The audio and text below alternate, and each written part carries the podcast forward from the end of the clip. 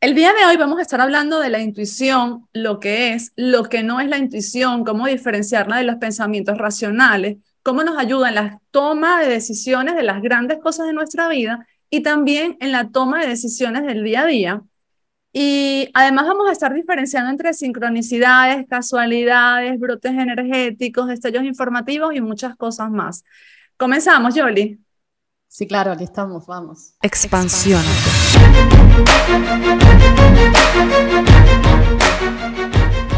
Mis queridos expansivos y expansivas, para el momento en el que se grabó este episodio todavía no había sido lanzado al mercado el libro Eres Intuición. Para el momento en el que estás escuchando este episodio, este libro ya se encuentra en las primeras posiciones de la tienda más grande del mundo, en Amazon. Allí está ocupando en este momento el primer lugar en la categoría de salud y familia y también está entre los primeros lugares de mente, cuerpo y espiritualidad. Quiero agradecer profundamente si es que han estado allí en esos primeros momentos donde el libro estuvo a la venta y adquirieron una copia, incluso sabiendo que luego iban a comprar la copia física solo para darle impulso a esta obra. Y si todavía no lo has adquirido, estás a tiempo. Simplemente vea la descripción de este episodio y allí tienes el enlace para adquirirlo directamente desde Amazon. O simplemente puedes escribirlo en el buscador de Amazon y ya puedes ordenar tu copia. Muchas, muchas gracias. Infinitas gracias por haberme apoyado en obtener este nuevo logro. Disfruta de este episodio. Muy buenos días, buenas tardes, buenas noches, donde quiera que se encuentren mis queridos expansivos y queridas expansivas. Hoy me encuentro acompañada de Yoli Romero. Una vez más, gracias Yoli por acompañarme a hacer este episodio. Nos costó, nos costó, pero aquí estamos. Justo un día antes del lanzamiento de mi libro Eres Intuición. Yoli es coach álmica y es mensajera del mapa del alma, una herramienta que pueden conocer eh, unos tres episodios más atrás. Y mi nombre, para quienes no me conozcan, es Bea García Ares, soy la autora y escritora del bestseller Eres Reeditable. Y para cuando ustedes estén escuchando este episodio, ya habré lanzado un segundo libro que se llama Eres Intuición, porque se lanza mañana y es como una saga, ¿no? Eres Reeditable es muy mental y Eres Intuición es una manera de llegar a los mismos resultados, pero a través de la intuición.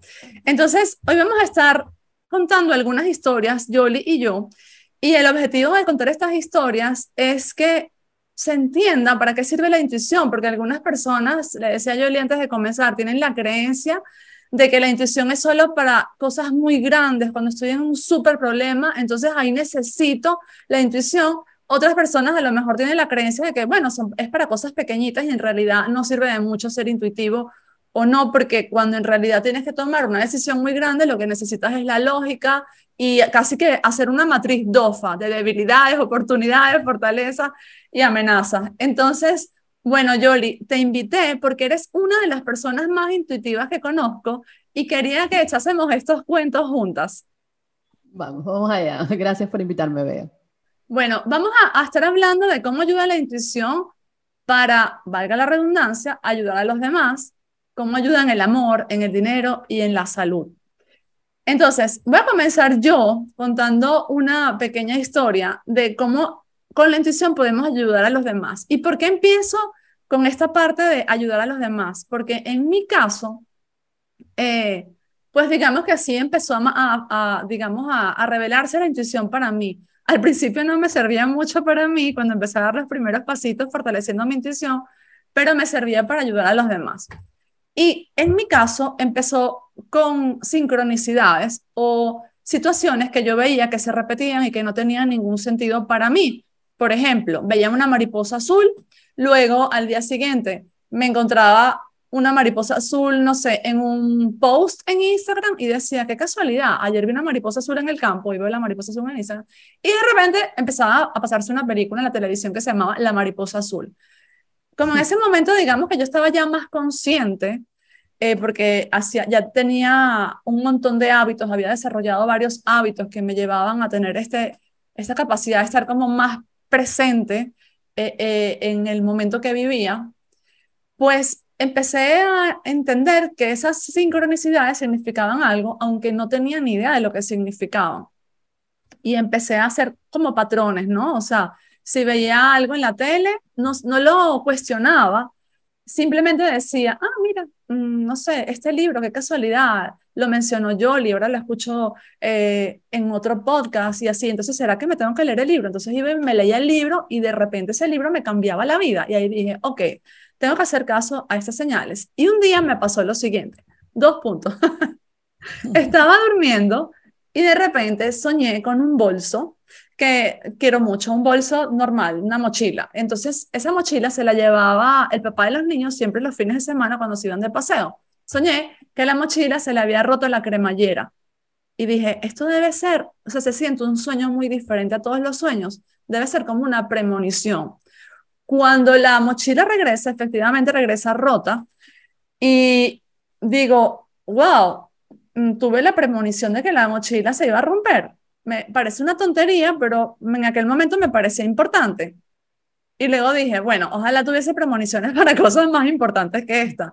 Pero sí que en el momento pude arreglar la mochila y fue bastante fácil. Eso parece que no significa nada, pero al tiempo tuve una premonición con mi papá y fue horrible. Soñé que mi papá perdía una parte de su cuerpo y lo vi claramente y dije, este sueño es exactamente igual al sueño de la mochila.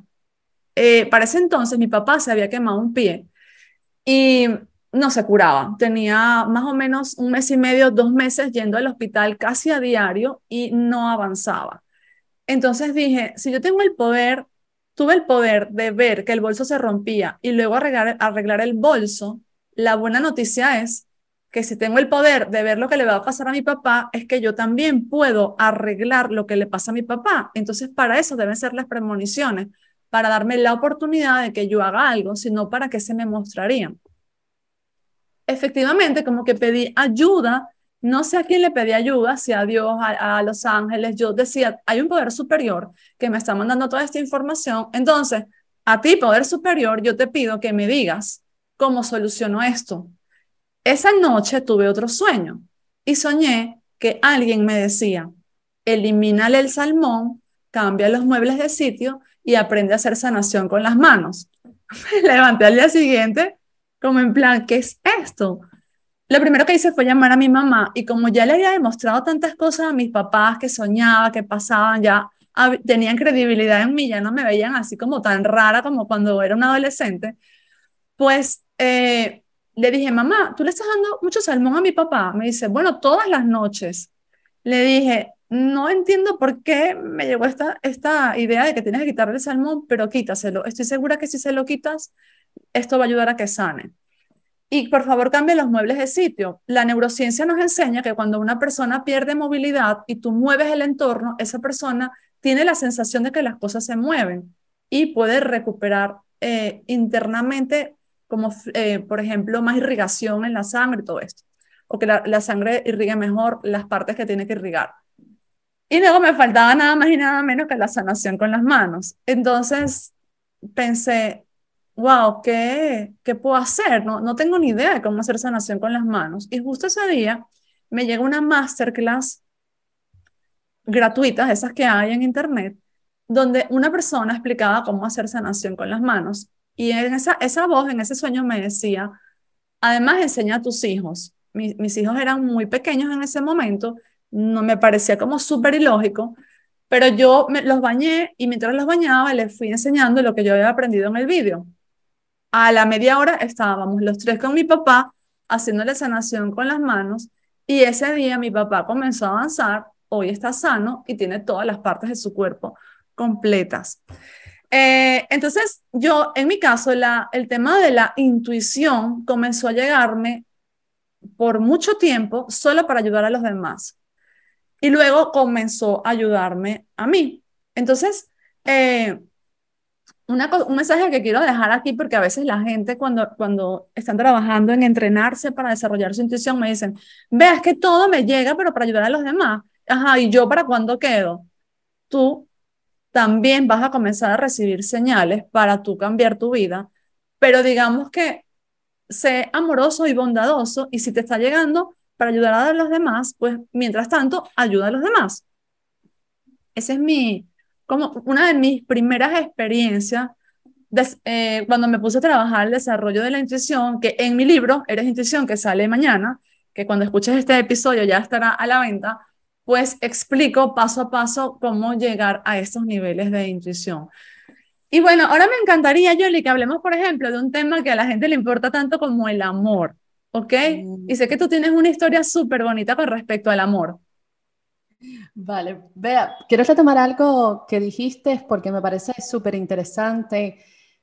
¿Cuándo fue que tú te decidiste a seguir ciegamente esa intuición? ¿Cuándo fue que tú dijiste, ok, o sigo la intuición o mi vida no va a ser tan fácil o mi vida va a llevarme por otros caminos? Porque yo siento muchas veces que todos estamos siendo guiados por la intuición. Estoy segura que en tu libro eso tú lo dejas bien claro, que todos estamos constantemente guiados por esa voz, algunas las escuchamos, otros no, a todos se nos presenta de manera diferente, pero tú tienes de alguna manera una, un tiempo entre que... ¿Escuchas el sonido? Sí, escuchas el sonido? Pero, es sobrellevable. vale. Eh, de alguna manera tienes un tiempo entre que fue la primera vez que dijiste, uy, aquí hay algo, y la primera vez que decidiste seguir ese algo ciegamente. Cuando empecé a ver sincronicidades, ahí fue cuando yo dije, tengo que dejar de ser tan racional y empezarle a hacer caso a esto que no sé qué es. Me pasó algo muy parecido cuando tuve cáncer, eh, como que ya estaba tan desesperada, solo tenía dos años yendo a terapia, nada cambiaba y de repente una luz en mí dijo, tiene que haber algo más, no importa que todos te digan que no hay cura, tú vas a encontrar la cura. Pues esto fue igual, fue como, tiene que haber algo más y yo creo que estas esta repetición de patrones quiere decirme algo, voy a prestarle atención. En mi caso, empecé así con la sincronicidad. Mm, sí, es maravilloso porque yo creo que todos y específicamente en este momento que estamos, y tu libro es maravilloso en este momento porque todos estamos escuchando mucho más fuerte la voz de la intuición, como quiera que la persona lo llame, por ejemplo, yo le llamo la voz del alma, pero es eso que nos guía por todo aquello que nosotros no podemos ver. Nosotros como seres humanos somos capaces de percibir muy poco de lo que realmente está pasando aquí delante de nosotros, de lo que sucede en nuestra realidad. Y la voz de la intuición es la que constantemente nos está llevando a recorrer ese camino que nosotros no podemos percibir físicamente. Y, y ahí necesitamos mucha rendición, muchísima rendición para poder entonces, con, sin poderlo ver, sin poder ver el camino, sin poder saber a dónde nos lleva, pues rendirnos y decir, pues esto es lo que voy a hacer porque es lo que siento más verdadero, es lo que siento que es lo que debo hacer en este momento. Y lleva mucho de lo que dices también, pues no ser tan racional y permitirnos eh, ser un poco más eh, intuitivos. Sí, me encanta esa palabra que usas, rendición, porque es una palabra a la que yo no estaba acostumbrada. Yo vengo de una vida donde lo último que tú puedes hacer es rendirte ante nada, ¿no? Eh, tú tienes que trabajar, tú tienes que hacer las cosas. Mm, vengo de, de, una vida donde tienes que empujarte, donde todo lo contrario como de fluir. Y sí que se consiguen grandes cosas en esa vida, pero ¿a qué costo? ¿No? ¿A qué costo? Al costo de una enfermedad, al costo de que una relación de pareja que se rompe, es un costo muy alto. Entonces tú puedes tener las mismas cosas, incluso más, desde la rendición. Y rendición no es tirar la toalla y decir, bueno, pues ya no voy a hacer nada. Rendición es escuchar. Bueno, las cosas no están saliendo como yo quiero, es que a lo mejor no tienen que ir por donde yo quiero y no pasa nada porque vayan por otro lado, porque puede ser que el otro lado es mejor que por donde yo quiero. Entonces, la rendición es una palabra que yo he incorporado apenas hace unos cinco años en mi vida y la uso todos los días de mi existencia. Es maravilloso. Em, yo vengo también como tú de esta filosofía más de vida de rendirse es de cobardes, ¿no?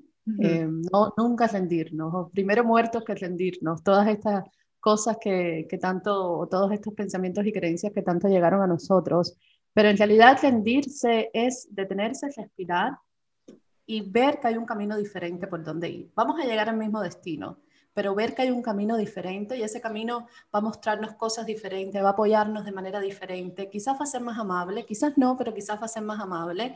Y si no es tan amable, pues nos volvemos a parar. Rendirse o la rendición espiritual es simplemente pararse, respirar y ver las diferentes posibilidades que existen. No ese camino recto más de energía masculina, más de, líder, más de hacer, ¿no? De, este es el único camino y allá vamos, y allá vamos, y allá vamos sin parar. simplemente pues ver que hay otros caminos y otras posibilidades. Y uniendo esto con mi historia de, de amor, em, para mí esta, esta historia de amor es eh, ver otras posibilidades. Yo venía estando soltera de muchísimo tiempo y soltera y feliz, ¿no? Eh, ya yo había encontrado mm, esta manera de, estar muy bien conmigo misma, de estar muy bien, no sola, porque yo realmente siempre estoy acompañada de guías del universo entero, ¿no? Y de personas que es muy importante para mí, pero en esa posición de que no necesitaba ese algo externo o ese hombre al lado como para sentirme bien, para sentirme completa, para sentirme llena. Realmente eso no era algo en mi vida que estaba buscando y me había quedado con esa manera de ser, ¿no? Esa manera de, estar. Y de alguna manera hoy sé que me estaba negando las diferentes posibilidades, porque en realidad lo que nosotros escogemos es siempre basado en lo que nosotros habíamos vivido. Entonces, en ese momento donde yo decía, sí, soltera, bien, mejor, era porque estaba basando ese estado actual en los estados anteriores, donde al yo ser un ser diferente, pues los hombres que llegaban, pues eran hombres que no podían contribuir a ese ser que yo quería ser, porque eran hombres que sí, contribuían de alguna manera, porque en primer grado siempre contribuyen, pero estaban todavía forjándome de alguna manera a través de los espejos que hacían ante mí, estaban mostrándome hacia dónde iba a llegar. Entonces, em, yo llegué a ese estado o esa comparación de quiero seguir soltera o quiero estar soltera, pero basada en las experiencias que había tenido anteriormente. Tomé eso como verdad y entonces decía, no, soltera, yo no quiero a, nadie. Y mm, claro, la vida siempre tiene cosas diferentes. Nosotros estamos acá para experimentar todas las posibilidades posibles de acá en, en nuestra vida. Entonces la vida tenía algo diferente justo antes de pandemia, yo comencé a sentir el llamado a algo, me estaba de alguna manera, puedo decir que tirando, ¿no? O, llevando a regresar acá a Egipto. Ya yo había estado acá en Egipto hacía unos años, mi despertar espiritual había sido acá y realmente sentí que tenía que regresar. Lo sentí con esa fuerza, no fue una voz, no fue algo que me dijo regresa a Egipto, pero sí me levanté un día literalmente y dije tengo que regresar a Egipto. Y justo después de eso vino pandemia, ya sabes, no se viajaba, por lo que fue algo que tuve que olvidar. En ese momento no podía ser.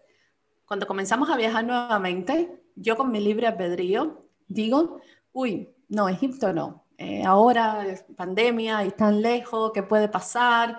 Y todo, todas estas ideas que nosotros nos creamos cuando queremos eh, como, digamos que convencernos nosotros mismos de algo, ¿no? Yo estaba convenciéndome de que no, no era Egipto. Y me voy a España. Estoy un tiempo en España, tenía que salir nuevamente de, de España y ahí cuando dio la posibilidad de que tenía que salir nuevamente, lo primero que, que, apareció fue Egipto. Y me levanté nuevamente un día en la mañana y dije, me tengo que ir a Egipto. O sea, ya tenías dos años negándote la posibilidad. Tenía dos años negándome la posibilidad. Y por supuesto, nosotros ahí muchas veces llegamos en eso de, porque había pandemia, ¿no? Pero yo en pandemia viajé. En esos momentos que entre lockdown, que, que abrían, yo viajé, yo pude haberme ido a Egipto. Egipto realmente cerró muy poco tiempo, pero claro, uno comienza a crearse todas esas excusas de por qué no estás siguiendo lo que tú sabes que es para ti, lo que tienes que hacer. Y yo estaba, y bueno, en ese momento en pandemia nosotros teníamos la excusa perfecta, ¿no? A todos los que teníamos un plan que hacer, yo creo que pandemia fue como la excusa perfecta. No se trata de mí, es algo más fuerte lo que está, lo que está llevando. Entonces, eh, me levanté esa mañana, estaba en España, dos años negándomelo. Y nuevamente me tengo que ir a Egipto. Lo sentí muy, muy fuerte y ahí comenzaron las sincronicidades para confirmarme aquello que yo sentía. Y realmente, aunque yo hubiera tratado de acallar la voz en ese momento, de alguna manera estaban ahí todas las sincronicidades diciéndome, eso es lo que tienes que hacer. ¿Qué tipo de cosas te pasaban? Sincronicidades como una persona que yo había conocido en Egipto hacía siete años, que no había vuelto a hablar con ella, me escribe un mensaje. Okay. Dos días después, dos días después de yo levantarme con ese, con ese impulso, me voy a Egipto esa persona, siete años, no había, no había contacto, me escribe un mensaje. Abro YouTube y como estos recomendados, ¿no? Estos videos recomendados, pues ahí estaba una persona caminando por la calle del lugar donde yo había vivido acá en Egipto hacía unos años. No, ya yo hacía mucho, no buscaba por eso. Sabes que YouTube te recomienda de alguna manera lo que tú últimamente estás buscando. Realmente yo no nada de eso desde hacía muchísimo tiempo, pero ahí estaba. Luego había ido a buscar a una amiga al aeropuerto que estaba visitándome en España y nos encontramos uno de estos carteles de aeropuerto de viaje a Egipto con las pirámides nada más que entrar. Y así, y estas son las que yo me iba dando cuenta, pero era el universo entero diciéndome Egipto, Egipto, Egipto, Egipto, Egipto. Creo que después, otro día, estábamos en un, en un restaurante y justo al lado de nosotros había una mesa una chica que había acabado de venir de Egipto y estaba contándole a la persona con la que estaba cómo había sido el viaje. Y eso pasó en, en cuestión de un mes. Sí. Ahí confirmando, confirmando y confirmando. Sueles contar, sueles contar las sincronicidades, o sea, cuando empiezas a decir tú, esto es un mensaje, a la primera, a la segunda, a la tercera. Yo creo, yo creo que ya en este momento, cuando ya yo traigo a conciencia, lo que yo siento, yo le llamo vibración, ¿no? Cuando yo siento la vibración de que por ahí es, automáticamente ya cuando eso comienza a aparecerse, ya ahí eso es sincronicidad. Y es el universo reafirmándome aquello que digo, un poco yo digo como, ah, no, no te diste cuenta la primera, pues aquí está la segunda, está la tercera, y puede ser muy repetitivo, ¿no? puede ser muy repetitivo. Y pasa mucho también, y este caso de, de Egipto fue así. Creo que un mes después me compré el, el boleto y luego de eso se desaparecieron. Ya yo dejé, después que yo compré el boleto, ya dejaron de aparecer. Exactamente. sí, cuando ya, cuando ya haces lo que tienes que hacer, es como si el universo dice, ok, te dejo tranquila, vamos con otra. Otra cosa que tienes que hacer. Vamos a lo otro. Ahora, ahora vete a hacer el PCS y toda la cosa que había que hacer con el COVID, porque todavía necesitaba para venir acá. Tú ahora ocúpate del hotel renal. Ya, ya cumpliste la orden divina, ahora ocúpate de, del hotel renal. Y bueno, eh, compré el boleto y mm, recuerdo que en aquellos días eh, dentro de la comunidad, sobre todo porque iba a viajar unos días, no iba a estar conectada, cuando las personas, cuando creo que hice algo como un encuentro y les decía a ellos, no, me voy a Egipto, eh, les decía, y esto de vibración, porque yo en ese momento para nada sabía lo que estaba diciendo, era algo que me impulsaba a decir eso, les decía, em, sé que tengo algo que encontrar. Okay. Y por ahí están los videos todavía grabados que todas esas clases se graban y se guardan, donde tengo algo que encontrar. Incluso me recuerdo también llegando a Egipto, me muerde un perro. eh, me, muerde, me muerde un perro en la casa donde, donde alquilé y me acuerdo de una, de una clase magistral que hice en ese momento que también les decía a ellos, están siendo difíciles los comienzos, pero yo sé que tengo algo que, que encontrar. Y eso era lo que me mantenía, eso era como el impulso. Por ejemplo, lo que te daba a ti el impulso era pues hacer que tu papá se, estuviera bien, ¿no? Que no perdiera una parte de su cuerpo. Siempre te dan como algo que, que buscar, ¿no? No que, no que buscar, pero algo como de alguna manera que te dé una idea de lo que, de por qué lo vas a hacer. Exacto. Como para que sea más fácil también para, como rendirte, ¿no? Como que sea más fácil rendirte. Siempre te dan eso como, ¿para qué va a ser? Pues eh, vean, llego a Egipto. Curiosísimo también lo que pasa acá. Em, tenía que escoger hotel y yo conocía la zona donde, donde yo venía y yo había reservado otro hotel había reservado un hotel que, bueno, más estrellas, mejorcito. Acá en estos países, pues eh, realmente hay que tener mucho cuidado con eso, porque los hoteles la, la calidad eh, baja mucho independiente. Es, es, difícil encontrar un buen lugar, aunque sea cinco estrellas. Y mm, había buscado un lugar que yo pensaba, me acordaba que era un lugar bien, en una zona bien. Lo hice en Booking y tres días antes, Booking me cancela esa reservación. Todavía no sé por qué, bueno, claro, la divinidad interviniendo, Booking me reserva, me reserva esa cancelación. Cancela, sí, me cancela esa reserva tres días antes de, de, volar. Y en ese momento me pongo a buscar, ya muy caro los lugares. Yo quería por bastante tiempo hasta que encontrar una casa acá. Entonces yo quería menos estar en un lugar por 15 días, 20 días, es muy caro. Entonces pues estuve en todo eso. Y de pronto me aparece un hotel muy económico. Yo me acordaba del nombre del hotel por una razón, porque es un nombre un poco en español, se llama Aida. Entonces, Aida es un nombre de mujer en español, ¿no? Y acá todos los nombres son como más árabes. Y, ese, y además Aida eh, tiene como una colina y encima dice Aida grande. Entonces, donde quiera que tú te movías acá en la ciudad, tú siempre veías ese Aida. Y ese Aida estaba en mi mente. Entonces, ¿qué fue lo que hice yo? Ir a escoger ese. Tú sabes por neurociencia que cuando ya hay una información en tu cerebro, tú piensas que tienes muchas opciones para escoger, pero tu cerebro te lleva a escoger exactamente eso que ya tienes la información tú en el cerebro. Es como cuando ves un restaurante, no sé, en el juego de fútbol y después ves el nombre en una calle y escoges dentro de todos los restaurantes, escoges entrar a eso. Así es. fue un poco así, ¿no? ¿Por qué escogí ese AIDA en ese momento? Fue porque ya mi mente tenía esa información, era la única opción que tenía y había más opciones, pero escogí ese porque ya yo lo conocí, porque era un nombre en español que yo recordaba, porque también un nombre en árabe pues ni hubiera recordado. El caso es, llego al hotel y dejo las maletas, había mucho calor, salgo y me pongo a mirar la piscina y pasa un chico por delante de mí, quien hoy, un año después, es mi esposo. No llevaba en ese hotel, no llevaba en Egipto ni siquiera 24 horas. Creo que, nada, 10 horas llevaba, si acaso. Y mm, encontré lo que estaba que venía a buscar mucho más rápido, mucho más rápido de lo que hubiera pensado, ¿no? Por supuesto, en ese, en ese momento tampoco, tampoco lo supe, ¿no?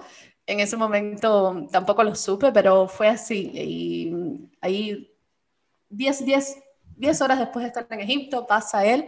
Yo recuerdo que, que nos miramos, ¿no? Eso que coincidimos miradas, pero ahí, ahí se quedó.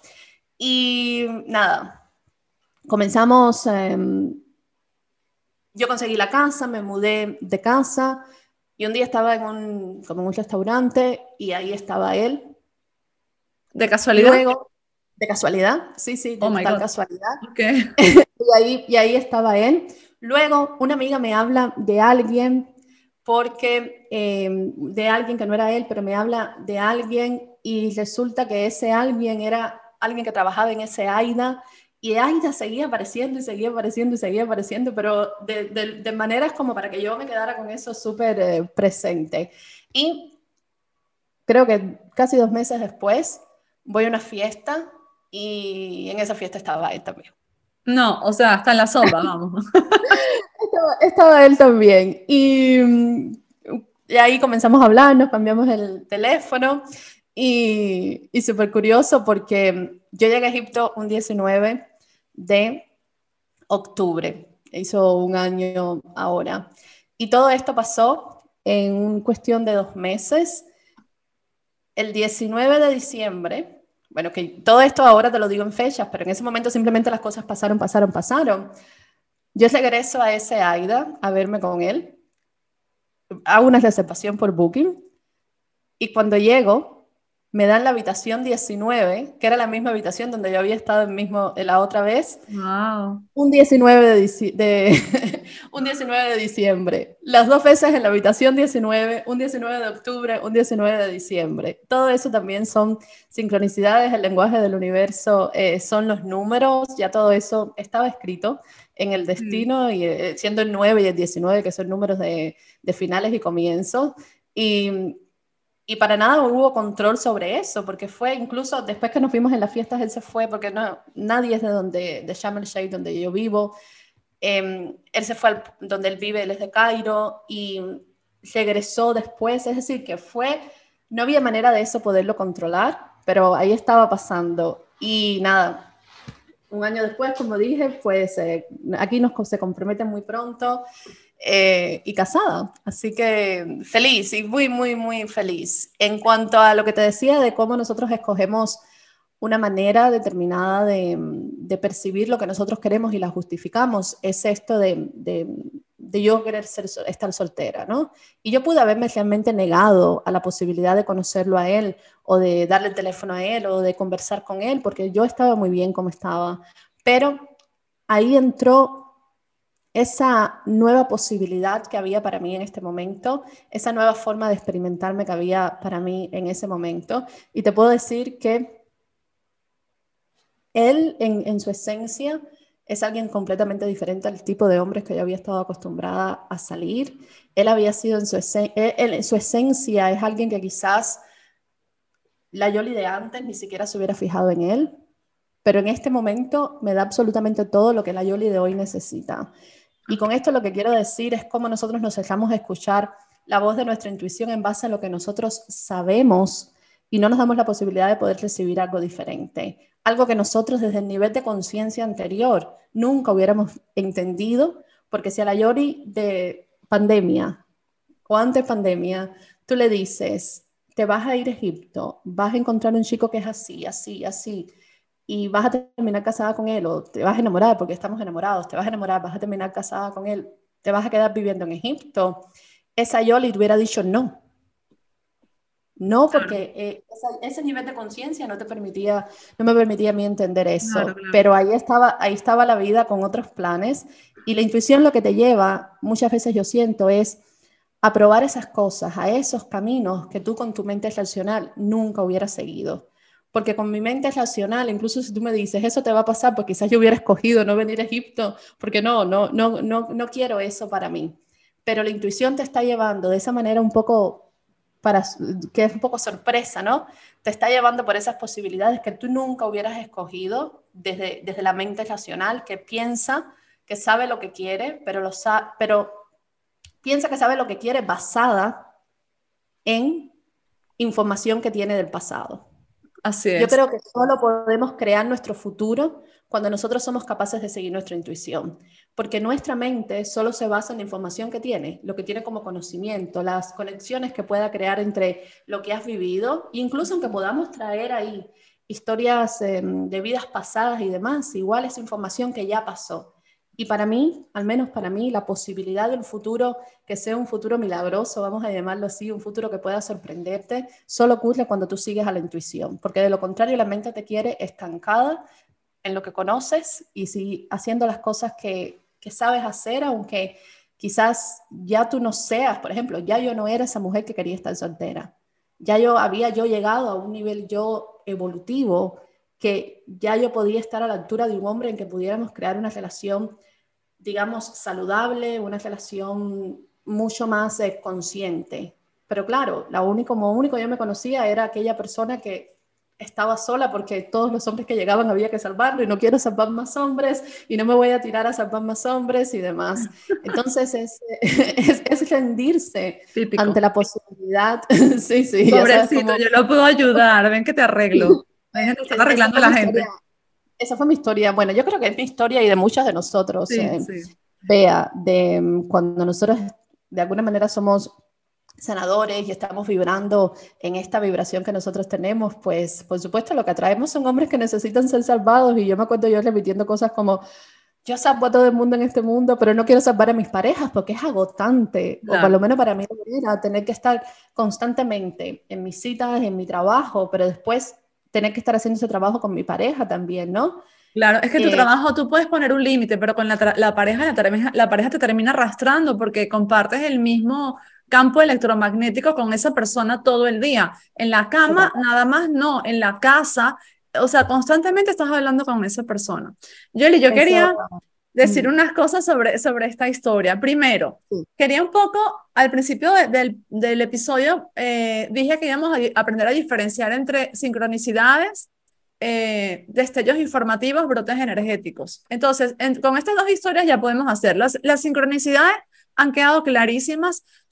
eso, ese término lo acuñó Jung, el, psicólogo, y básicamente son cosas que se repiten, que te están mandando una información. Entonces, cuando ustedes vean cosas que se repiten, no digan, ay, qué tontería, ¿para qué me puede servir ver una araña en la pared? No, si te has encontrado tres arañas, o por lo menos, pues, y, eso te, te, resuena, sientes algo dentro de ti, o has visto una pluma, lo que sea, porque este tema de las plumas, de los números 1111, yo pienso que eso no es que realmente el 11 significa algo, sino que lo que está más allá de ti sabe que para ti significa algo. Dice, bueno, pues si para ella significa algo el 11, vamos a mandarle 11 para que entienda que va por buen camino, ¿no? Porque a mí me pasaba antes, es como, ay, por favor, eso de las plumas, de los números, pero si eso no significa nada, es una pluma un pájaro que se cayó y ya. Pues, pues digamos que eso que está más allá entendió que si para ti las plumas significan algo, pues te las va a enseñar. Entonces, esas son las sincronicidades. Los destellos informativos es, por ejemplo, lo de fijarte en el hotel que se llamaba Aida, o digamos que te pasan cosas que, te, que llaman tu atención y dices, no debe ser nada, no se repite, no hay un patrón, pero te llama la atención y es, una, es poderoso y no significa nada, pero dices, vamos a, quedarme, vamos a quedarnos con esto que me llama la atención. De hecho, es un buen momento para decir que la intuición en el 99% de los casos no es lógica y no es lógica justo por lo que decías hace un minuto, porque tú en tu desarrollo como ser humano has reconocido, digamos, por ejemplo, 10 caminos. Tu cerebro te va a llevar a ver siempre esos 10 caminos. Hay miles de millones de caminos infinitos que tú no estás viendo y ahí es a donde te lleva la intuición. La intuición te muestra un camino que tú con tu lógica jamás en la vida serías capaz de ver. Y esos destellos informativos son eso. Y luego están los brotes energéticos. El brote energético es esa mañana cuando te levantas un día y dices, se acabó, tengo que comprar el pasaje a Egipto, no el mes que viene, no el año que viene, no cuando sea abuelita, no, no, algún día iré, no, no, no, es, tú tienes una sens el, brote energético, que es un término que yo uso mucho en el libro, es, tiene una característica muy específica, es que tienes un tiempo limitado para hacerlo. Y si tú ejecutas fuera de ese tiempo que tu intuición te está diciendo que ejecutes, pues entonces eh, las cosas van a salir diferentes a lo bien que pudieron haber salido. De, que de ahí también aprendemos de cuando las cosas no salen ideales, pero mejor ir por el camino fácil y mejor ir por el camino fluido. Yo siempre, si me permite, Fea, porque yo eso lo hablo muchísimo en la parte de negocios, en el sentido de se nos ocurrió algo, ¿no? Tenemos esta idea, por ejemplo, tú tienes esa idea de escribir este libro sobre la intuición. Esa idea llega a ti por dos razones. Una, porque tú en tu propio camino has navegado todo lo que te permite hoy poder darle esta racionalidad a todo lo que, o poner en palabras lo que la persona vive sin poner en palabras. Todos estamos viviendo eso, pero tú vienes a ponerle una palabra, una metodología, hacer a las personas en etapas, entender qué es lo que les está pasando y tú ayudas a la persona a través del conocimiento que le brindas a entender lo que a ellas le está pasando. Entonces, tú habías transitado tú misma eso te das a la tarea de, ponerle un significado a lo que tú experimentaste, entonces tú estabas preparada para escribir ese libro, pero también el colectivo necesita ese libro. Entonces, tú experimentándolo y tú dándole un significado y el colectivo necesitándolo, pues ahí a ti te ocurre esto que dices, pues este impulso, me voy a levantar mañana y voy a comenzar a escribir un libro. ¿Qué pasa? Si tú no te levantas mañana y tú no comienzas a escribir ese libro, allá afuera hay otras personas que vivieron lo mismo que tú viviste y otras personas que van a recibir ese mismo impulso. Por supuesto, esa persona escribirá otro libro y ese libro va a ayudar también, pero muchas veces nosotros volteamos la cara a esos impulsos y entonces el universo se lo lleva a otra persona. Y después nos decimos cosas como derecho de autor y todo lo demás, pero en realidad la información está bajando, tú la recibes, si tú viras la cara, volteas la cara, no les haces caso, te entretienes con otra cosa, lo niegas, pues simplemente como es necesario, pues va a llevar esa idea a otra persona. Y lo mismo pasa con, no sé, yo pude haberme demorado un año más y cuando llegara, pues mi esposo haber estado casado ya, ¿no? O encontrarme yo a alguien en el camino, ¿no? Entonces, esto, esto nunca es, a mí no me gusta usar mucho la palabra em, que es una predicción, porque nosotros estamos acá en constante en libre albedrío. Entonces, había un, no hay duda de que, por ejemplo, que mi esposo y yo teníamos un pacto para volvernos a encontrar acá, pero es un pacto que yo llevaba dos años retrasando, ¿no? Y ese es mi libre albedrío. Él pudo haber ido a su casa y su madre tener una esposa para él en cualquiera de estos años, que es algo muy típico acá, y él pudo haber usado su libre albedrío. Entonces, por nosotros no estar siguiendo nuestra intuición, pues constantemente nos estamos perdiendo nuestro pacto, lo que nosotros pactamos para estar acá más felices, para tener toda la evolución que necesitamos. Entonces, eso es importantísimo y esa es una parte cuando compren tu libro que les pido que, que le pongan mucha atención, porque aunque sí es cierto que de alguna manera sí es importante, va a llegar a nosotros nuevamente de otra manera, pero no tenemos que esperar 10 años para poder hacer algo que podemos hacer hoy, ¿no? O no tenemos que esperar otra vida, que constantemente lo veo también. No podemos, ¿Para qué vamos a perder la oportunidad que tenemos y tener que esperar a otra? Pues vamos a hacerlo ahora, pero no, le volteemos la cara, no le volteemos la cara a nuestro destino, a nuestro pacto del alma, a las cosas que realmente nos lleva hacia nuestro futuro más elevado y mejor para nosotros, porque están ahí mostrándose todo el tiempo. Exactamente, estoy totalmente de acuerdo. Que por cierto, me da risa que em, el día que te casas yo tenía muchísimo tiempo sin hablar contigo y me entra como un ardor por dentro. Yo tengo que hablar contigo, tengo que hablar contigo. Y ese día te estabas casando. Entonces, pues yo aquí agregaría que eh, cuando sentamos la necesidad de hablar con alguien o soñamos con alguien, lo busquemos y le hablemos porque yo, o sea, yo ahí tendría que escribir otro libro lo que, eh, no puedo contar esas historias porque son historias muy privadas, incluso de gente que ha pensado en suicidarse. Esto lo, he contado en varios episodios y tres veces me pasó. Personas que han estado pensando en suicidarse, que, a mí, que sueño con ellas y a lo mejor con una tenía 10 años sin hablar, con la otra 22 y la empiezo a buscar a esta persona por todos lados y evito. No sé si, si bueno, sí lo evito porque de hecho una de ellas me dijo, si tú no me hubieses escrito, veas que yo no estaría aquí. Entonces, a veces no es solo que tú vas a ayudar a la persona, no, no, no, no, no tengamos tanto ego tampoco. A veces es que tu alma necesita conectar con esa persona para tú avanzar hacia un lado que no están avanzando simplemente porque no estás conectando con la energía adecuada. Entonces, si sueñas con alguien, si empiezas en alguien, si te aparece de repente por todos lados, escríbele, llámalo, lo que sea. Y les doy un tip de Bea que me parece maravilloso, porque muchas veces la persona, sobre todo si es alguien que llevas bastante tiempo sin hablar, pues la persona se pregunta, bueno, ¿qué le voy a decir? ¿Cómo voy a iniciar la conversación? Ve, inicia ese tipo de conversaciones maravillosamente y les invito a practicarlo. Simplemente, Yoli, no sé por qué, pero tengo que hablar contigo. no sé para qué, ¿no?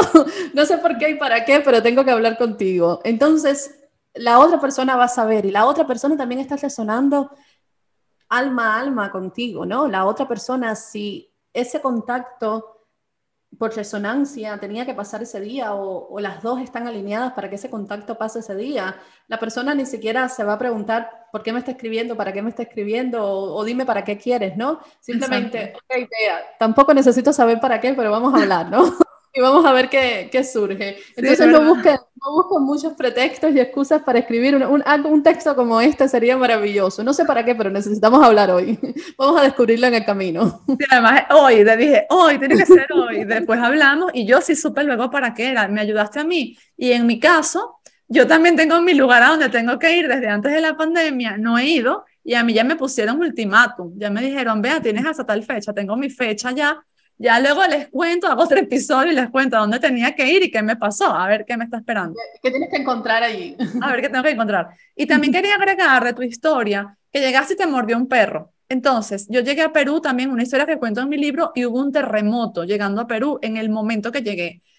Y entonces, ¿por qué resalto esto? Porque a veces, cuando estamos muy dudosos de lo que tenemos que hacer y pasa cualquier cosita como que nos muerde un perro o yo llego a Perú, dejo a mis dos hijos en España, entonces es un terremoto, ¿para qué vine? Cuando tú pones atención a las sincronicidades y tú sabes qué es lo que tenías que hacer, tú te sientes en confianza. Y yo en ese momento, por ejemplo, pensé, si yo me muero en Perú, es porque me tocaba, porque la vida me lo puso tan claro, tantas veces se repitió, tanto pasó, que yo llegué aquí porque tenía que llegar. Entonces no estás pensando, ¿para qué vine? Me equivoqué, no eran sincronicidades, no era nada, porque tú estás tan claro de lo que te pasa que tú no te lamentas que un perro te muerde llegando a Egipto, porque dices, igual tengo que estar aquí, así sea para que el perro me mordiese. A lo mejor tú hubieses conocido al médico. Tengo también una pequeña teoría sobre, sobre eso, y es cuando, cuando nosotros estamos, digamos que siguiendo la voz del alma, siguiendo la intuición, ahí estamos jugando con vibraciones que son muy elevadas. Y esas vibraciones muy elevadas, pues la densidad de ellas es muy diferente a la que nosotros estamos acostumbrados. Entonces, muchas veces, cuando nosotros llevamos un periodo en ese proceso de seguir las señales, en ese proceso de estar en esa línea de tiempo tan divina, le llamo yo, cuando nosotros ya llegamos al lugar y nos asentamos, energéticamente siempre tiene que haber un cambio. La energía no se puede mantener igual por mucho tiempo, la energía tiene que estarse transformando constantemente. Y de alguna manera, cuando ya tú te asientas, pues entonces algo exterior siempre pasa, que puede ser un terremoto, que puede ser morderte un perro, que puede ser que te enfermes, que puede ser que puede ser hasta una gripa, ¿no? Pero que te tengas que quedar en cama. Y eso yo lo escucho constantemente como personas que llevan ese proceso, que llevan tiempo que quieren algo o que están yendo hacia algo, porque claro, aquí te estaba hablando de dos años, esa energía en mí, pero de dos meses donde yo estaba preparándome para este viaje. Pues cuando llegas acá, pues de alguna manera siempre pasa algo en la realidad física. Y es muy fácil cuando pasa eso, que lo primero que te diga la mente es, ay, esto no era para mí, seguí el camino equivocado, ¿no? Eso es lo primero que te va a decir la mente, es lo primero que te va a seguir el ego, pero ahí es donde yo siempre les digo que tienen que ir a ese lugar donde no es, más el sentimiento, ¿no? El sentimiento de todas esas veces que a ti te dijeron tienes que ir a Perú o lo que tú sentiste cuando llegaste a Perú, lo que sentiste estando ahí, eso ahí es donde tenemos que ir, ¿no? No podemos ir a lo que nuestra mente nos dice porque, porque llegó un terremoto. ¿Qué tiene que ver eso conmigo en última instancia, no? Quizás tiene que ver, pero ¿quién, soy yo para crear un terremoto? Y, y no, ¿quién soy yo? No, porque eso es no acceder a nuestra grandeza, pero y sí, y si fuiste tú quien provocaste ese terremoto, también, también está bien, pero igual, realmente, ¿qué me, tú con tu mente? ¿Cómo puedes interpretar ese terremoto? ¿Tienes tu idea tienes, o tenemos todos los seres humanos con nuestras percepciones limitadas, la capacidad de interpretar lo que pueda significar algo como un terremoto, realmente no, no, lo tenemos y tenemos que aceptar que no, que no tenemos esa capacidad todavía. Entonces ahí queda rendirnos nuevamente y acceder a, esa, a ese sentimiento más profundo, que es el sentimiento de cuando tú tienes ese impulso, ese sentimiento cuando tienes ese brote, ese sentimiento de cuando llegó el avión a Perú, ese sentimiento de cuando estuviste en tu primera conferencia y tu por qué también, tu para qué, eso siempre te ayuda a mantenerte ahí, porque por ejemplo, en tu caso, en la primera historia, pues era, era tu padre, ¿no? ¿Qué mayor por qué y para qué que ese, ayudar a otros? Entonces, ¿qué importa que me digan que estoy loca, ¿no? ¿Qué importa si esto pasa? Yo tengo, yo tengo motivo para estar haciendo esto, porque es muy fácil que la mente nos diga, no, eh, no era para ti, ¿no? Esto no es lo que tienes que estar haciendo. Exacto. Bueno, para cerrar, hemos hablado de cómo ayudar a otros con la intuición y para cerrar esta segunda parte, que es la parte del amor y las relaciones, yo también quiero agregar algo, pero tú encontraste el amor, yo voy a decir también como lo contrario, como cuando no tienes que seguir con una persona. En mi caso, por ejemplo, hubo una época donde yo dije, me voy a dar un tiempo de soltería porque tenía demasiado tiempo con pareja y luego dije, bueno, pues ya en este momento, a partir de esta fecha, como que sí recibo pareja. O sea, pero hasta ahí no, porque necesito saber lo que es estar soltera, ¿no? Llegó una persona y desde el primer momento, a pesar de que era guapísimo, buena persona y todo, y me encantaba, me encantaba no, lo siguiente, yo desde el primer momento supe intuitivamente que yo no tenía que seguir, que, que prolongar la relación. ¿Me explico? ¿Qué hice yo? En vez de terminar la relación, dije, no, debe ser mi miedo al compromiso, yo ya tengo que establecerme, siempre lo mismo, siempre soy yo la que termina las relaciones, yo forcé, forcé la relación. Y yo recuerdo perfectamente un día que yo llevé a esta persona al aeropuerto porque tenía que irse a un lugar, yo me quedaba en otro, y yo ese día sentí que yo, cuando él se subiese en un avión, yo no tenía que contactarlo más, no tenía que hablarle más y tenía que romper eso para siempre. No lo hice. Cuando esa persona llega a donde iba a llegar, hola, ¿cómo estás? Ya llegué y siguió la relación y, bueno, voy a decir una grosería. Dentro de mí una voz dijo, la cagaste. esa voz dijo, la cagaste al responderle. O sea, me perdonan, pero eso fue, muy venezolano. O sea, metiste la pata. Y bueno, lo que vino de ahí fue bueno, rock and roll después, ¿no? Una relación súper tóxica, súper dañina que me dejó la autoestima por el piso. Entonces, a veces pensamos, ay, no, es que, bueno, él, debe ser así por ahora, yo con todo lo que sé es que yo lo puedo ayudar, todo se arregla, esto es temporal. Si ustedes no están fluyendo, mm, yo pienso que hay que analizar ahí y, y también seguir la intuición, tanto como para ir con la persona que puede ser el amor de tu vida o temporalmente el amor de tu vida, no sé, porque a veces cambiamos tanto que esa persona deja de, encajar con nosotros, deja dejamos de vibrar en la misma frecuencia. Y también la intuición te sirve para, para decirte, aléjate de esta persona. Entonces, no te pongas excusa. ah, es que como estoy llegando nueva a este país, por ejemplo, y justo, mira, me va a dar la visa y además es simpático y está súper chévere y tal, pues ¿por qué no? ¿Por qué no? Bueno, ¿por qué no? Porque te va a llevar por un camino difícil cuando, puede, cuando la vida te está eh, a punto de a lo mejor darte un camino más fluido y fácil. Entonces, eso en cuanto a las relaciones. Quiero ahora que hablemos, para que nos desviemos de que termine la hora, que nos quedan un poquito, del dinero, por lo menos dinero y salud, cubrir el tema de dinero y salud. Y yo voy a decir algo rápido de la salud. Todos conocen mi historia del cáncer, así que no voy a hablar de eso, voy a hablar de algo mucho más sencillo. Hace un tiempo yo comencé a tener un dolor en un sitio y ya yo había pasado por todo esto. Entonces, yo, yo de hecho, desde que tuve cáncer, yo me siento casi que, o sea, yo nunca me enfermo, o sea, todo, eh, porque entendí, aprendí a escuchar mi cuerpo, ¿no? Y empecé con un dolor en un sitio y yo empecé como a meditar y decía, ¿qué es? Mándame la respuesta. Y la respuesta apareció el primer día y fue, tienes que dejar de tomarte esto, te estás tomando esto y eso es lo que te está ocasionando ese dolor. Bueno, yo dicho y hecho, yo dejé de tomarme eso y se me quitó el dolor. Así de sencillo. ¿Qué hubiese pasado si me sigo tomando eso? Las consecuencias no las sé porque eso, si algo te duele es porque células podrían a lo mejor estar luchando en ese sitio, ¿no? Eh, si algo te molesta mucho. Entonces, células que luchan mucho pueden ser células que mueren. Células que mueren, todos sabemos en qué tipo de enfermedad puede terminar. Entonces, escuchar el cuerpo es súper importante y aunque a veces lo escuchamos y sabemos más o menos qué pasa, no sabemos por qué está pasando. Entonces, ponerle atención a nuestras emociones. Eh, para mí eso es como lo que yo diría de, de, la salud, porque a veces tenemos una enfermedad y decimos, es que no tengo ni idea de dónde me viene. Tú medítalo, piénsalo, cómprate el libro, Eres Intuición. Allí te digo cómo desarrollar la intuición y allí vas a aprender a, a encontrar esos destellos informativos que te van a decir de dónde viene esa enfermedad. Y te adelanto que en el 99% de los casos vas a decir, ay, eso no es. ¿Cómo yo voy a tener este dolor en el colon porque peleo todos los días con mi jefe? Eso no tiene nada que ver, será por algo que me estoy comiendo.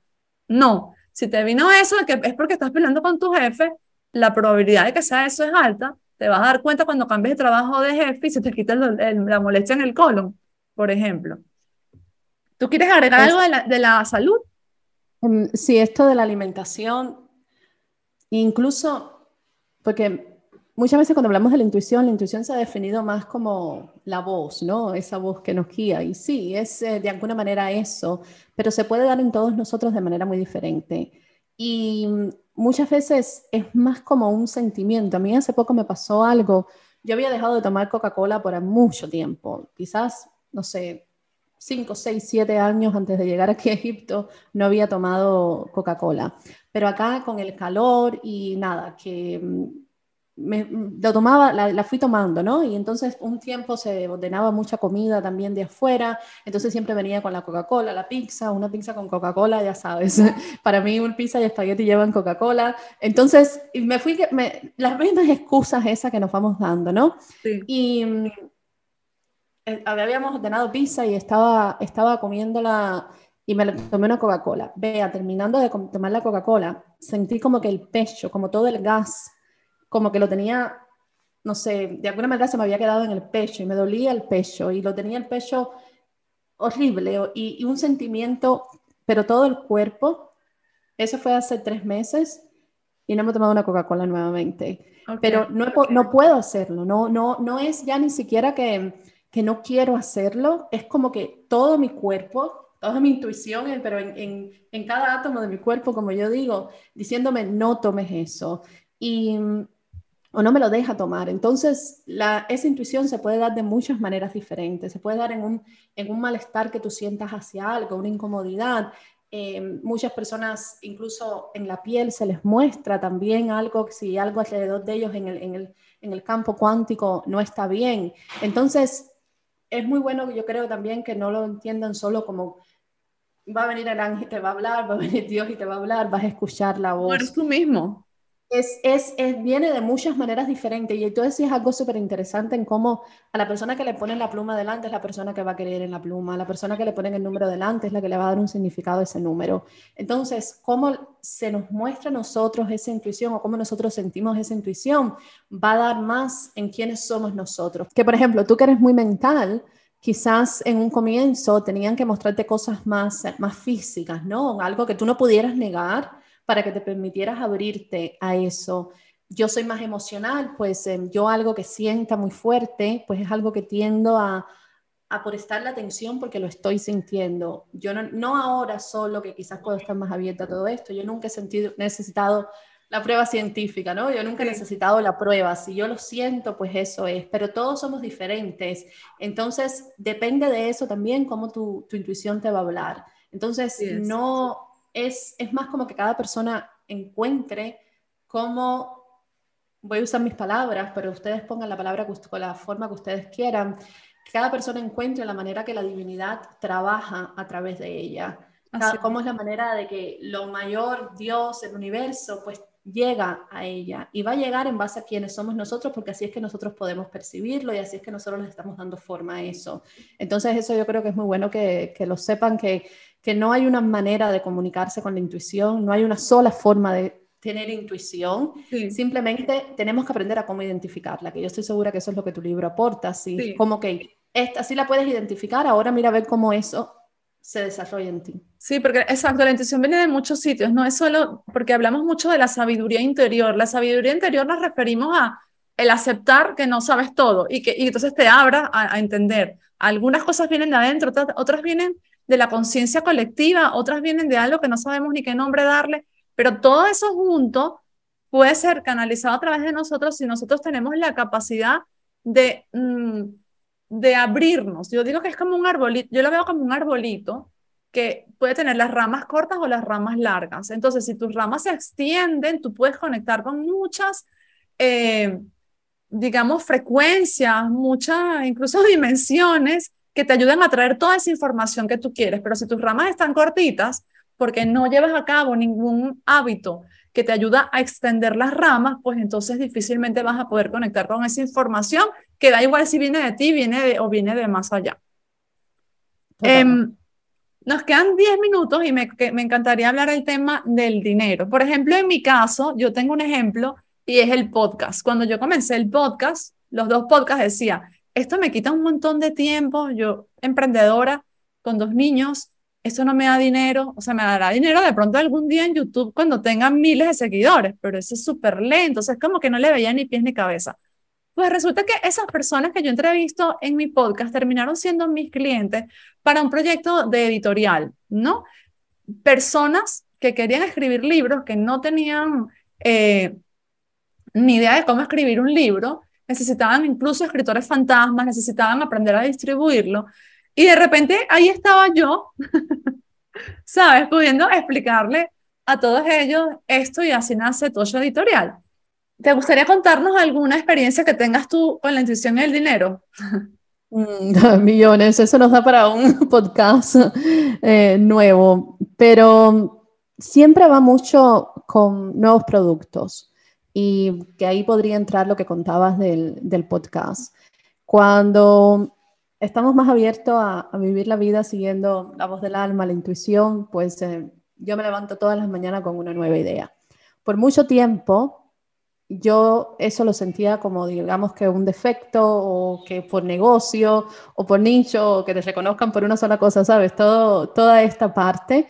Pero mm, realmente hoy eso me ha dado la posibilidad de dos cosas. Una, de generar mucha energía dentro de mi propio negocio. Energía crea sobre energía. Entonces, el crear todas esas cosas sin ningún tipo de expectativas, porque mm, realmente hoy en lo que yo creo o lo que eh, la, mi creación viene del saber de que es necesario para una persona. Entonces, yo todo lo que voy sintiendo crear, lo voy creando, sin ningún tipo de expectativa, por supuesto, dentro de la parte del negocio, pues tengo las partes fuertes, las, digamos, los flujos fuertes que ahí siempre están, pero esa creación alimenta muchísimo mi alma, porque yo soy más de la parte creadora, ¿no? También, pero también me permite poder crear estos productos que realmente muchos de ellos me han sorprendido terriblemente, o muy buena, no muy buena, terriblemente en el sentido muy grande, ¿no? Pero me han sorprendido como eh, un curso que sentí y ver un curso que desde mi mente o desde mi sabia era como, ese curso, ¿para qué ese curso? Pero era un curso muy sencillo sobre misión y propósito, algo que yo defiendo muchísimo, que es la misión y que es el propósito del alma. Y un curso que vendí en Facebook solo 7,77 dólares. Y es un curso que generó muchísimo, muchísimo dinero. Y fue un curso que me levanté por la mañana y dije, esto lo tengo que entregar hoy al mundo. Lo creé, una semanita después lo estaba poniendo y ahí estaba. Y yo era algo, y, era, y, es siempre yo digo, era tan sencillo que quizás yo nunca, desde más desde mi lógica, me hubiera atrevido a pensar de que eso iba a tener el resultado que tuvo porque estamos acostumbrados a ese gran esfuerzo, a esas grandes cosas, las que dan grandes resultados. En realidad, hoy yo voy más con que, qué es lo que necesita el colectivo. Yo tuve esa idea en la mañana, como sé que había muchas otras personas en el mundo teniendo esa misma idea en ese momento, porque el colectivo la estaba pidiendo. Y yo me levanté, lo hice, lo puse afuera y como era algo que en correspondencia era necesario y había muchas personas pidiendo por eso, pues por eso fue que tuvo los resultados que tuvo. La verdad, y tú sabes que yo no voy en contra de eso, pero no hubo una estrategia de marketing tampoco, no hubo eh, no sé, sabes que cuando lo hacemos con estrategia, pues una semana para, para anunciarlo, una semana para esto, una no hubo absolutamente nada de eso. Y aunque todo eso es necesario con algunos productos, pero tengo que ser muy sincera, yo siento que es más necesario con los productos que son más creados por nuestro cuerpo mental en base a lo que nosotros pensamos que es lo que nosotros tenemos que estar entregando al mundo. Con estos productos que son tan desde la intuición, siempre ahí hay unas las personas, a ti te llega la información porque la persona lo está necesitando y por causa y efecto, si tú entregas al colectivo, si tú entregas a la correspondencia algo que la correspondencia necesita, la correspondencia va a responder. Entonces ahí yo creo que el marketing lo hace la divinidad, ¿no? y es, eh, es atreverse uno a abrirse a esas cosas también. Por supuesto, dentro de negocio yo siempre lo digo, tener muy seguro también nuestras, nuestros flujos, ¿no? Porque puede, que nadie te, puede que nadie te compre el curso porque era un curso para una persona, ¿no? no, siempre, no siempre va a ser que para impactar a muchos, pero es seguir esa, esa intuición y sobre todo seguir, y eso lo unimos un poco con lo primero que, que tú dijiste, es cómo la intuición se despierta para ayudar a otros o para servir a otros.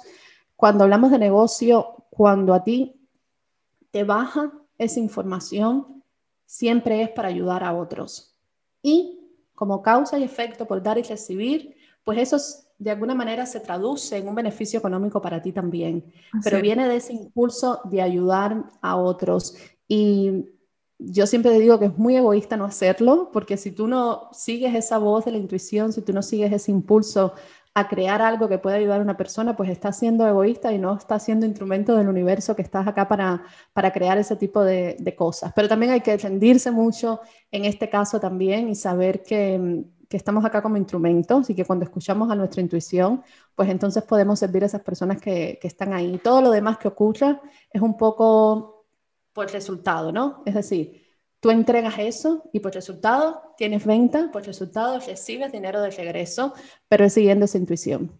Ok, perfecto, me encanta. Bueno, no cubrimos todos los temas que yo quería, pero me encanta que cubrimos los más importantes, salud, dinero, amor y cómo ayudar a otros. Eh, estoy súper agradecida de haberte tenido aquí. Agregaría sobre todo lo que dijiste, que cuando a veces sintamos que estamos tomando una decisión basada en la intuición y parece que solo nos va a ayudar a nosotros y eso nos hace dudar, no dudemos, porque lo que te ayuda a ti, ayuda a los demás. Voy a poner un ejemplo rapidísimo. Jolie se fue para Egipto, se casó con este chico. Eh, pareciera una, una decisión que solo te ayuda a ti a ser feliz. Tú haces feliz también a este chico porque te encontró a ti. Haces feliz a la mamá de él, al papá, a los hermanos, yo qué sé, porque lo ven a él feliz. O sea, es como una cadena, ¿no? Y eso también hablo mucho en mi mm. libro Eres Reditable, de que tú cuidas tu parcela de felicidad y la máscara de oxígeno para ti primero, para que luego puedas ayudar a los demás. Y agrego rapidito algo ahí. Cuando ya tú transites eso, pues entonces puedes ayudar a otro a transitarlo. Porque como te decía, yo vengo de ese lugar de soltera y no quiero hombres en mi vida a estar en ese lugar donde yo podía traer a un hombre que me iba a hacer cambiar completamente mi, mi idea, mi opinión o la forma en que yo quería vivir. Pero esa, ese el yo estar en esa posición viene de un trabajo interno que yo hice. Entonces, yo no dudo que en un futuro también yo voy a enseñar a otras mujeres a cómo ponerse en ese lugar. Entonces, pero primero tenía que transitarlo yo. Entonces, muchas veces cuando ustedes piensen que ese transitar es, es muy personal, lo que nosotros luego hacemos o cómo nosotros cumplimos la misión álmica es cuando nosotros ya transitamos nosotros algo.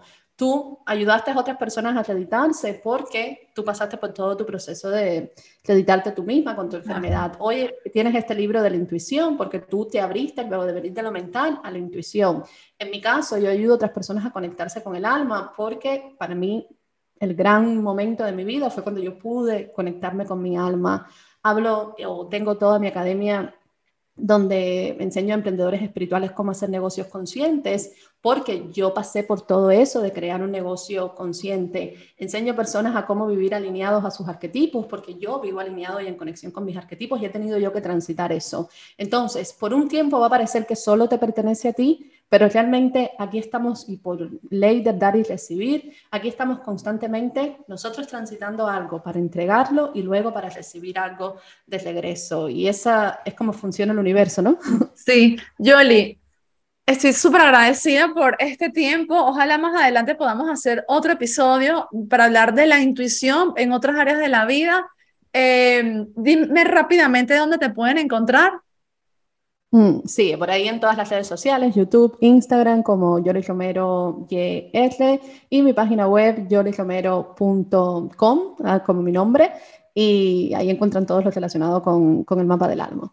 Perfecto. Hoy no vamos a hablar de tres libros, vamos a hablar solo de uno, que se llama Eres Intuición. Cuando estamos grabando esto, falta un día para lanzarse, pero cuando tú lo estás escuchando, ya va a estar online, si Dios quiere. Así que Eres Intuición, búsquenlo en Amazon y aprendan cuáles son esos hábitos que pueden ayudarlos a conectar con esa sabiduría. Algunos los pueden conocer ya seguramente, otros le van a ayudar a seguir mejorando esa intuición y a seguirla fortaleciendo. Eres Intuición. Les mando un beso, un abrazo a todos. Seguimos en contacto. Chao, chao. Gracias, Yoli. chao. Thank We'll be right back.